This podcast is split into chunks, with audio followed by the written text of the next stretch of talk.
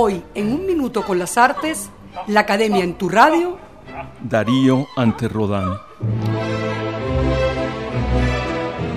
Como tantos otros poetas latinoamericanos de finales del siglo XIX, Rubén Darío, el gran artífice de la palabra que levantó de su postración a la poesía escrita en nuestro idioma y transformó por completo la tradición de nuestra lírica como no había ocurrido desde los tiempos de Góngora y Quevedo, tuvo que ganarse el pan con algo más que pura poesía.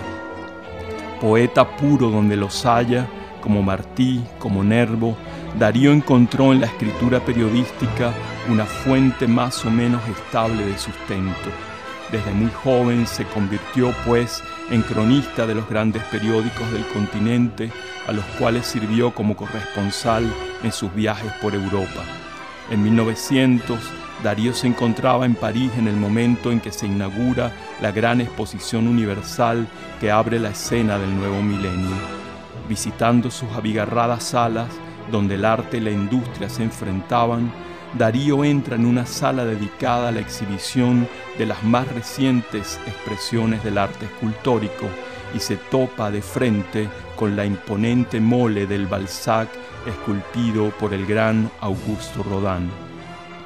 Estupefacto ante aquella piedra a medio tallar, el amante de la belleza clásica, artífice de hermosas joyas verbales de refinadas resonancias grecolatinas, no sabía cómo juzgar lo que veía.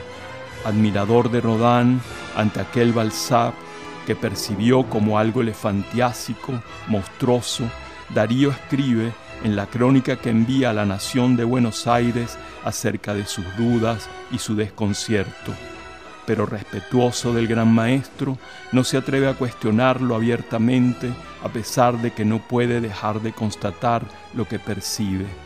Miro de frente y un profundo respeto por el genial artista no contiene la vaga sonrisa que se escurre a la violenta imposición de un aspecto de foca. Miro de lado y el dolmen elefantino se obstina en no querer revelarme su secreto. Incapaz de contradecir al venerable escultor, Darío se culpa a sí mismo por su incapacidad para comprender el oscuro mensaje de Rodán y transige diciendo, ¿será que el maestro nos habrá querido dar la esfinge moderna o la fórmula de un arte futuro? En la entrada del siglo XX, Darío presiente ante Rodán las convulsiones que aguardan al arte del porvenir y asiente. Prepara así el encuentro con una nueva belleza traumática, violenta, tan lejana de sus exquisitos ideales de orfebre parnasiano. Hasta aquí un minuto con las artes, la Academia en tu radio, escrito y narrado por Rafael Castillo Zapata. En la producción, Valentina Graciani. En la grabación, edición y montaje, Raúl Sánchez.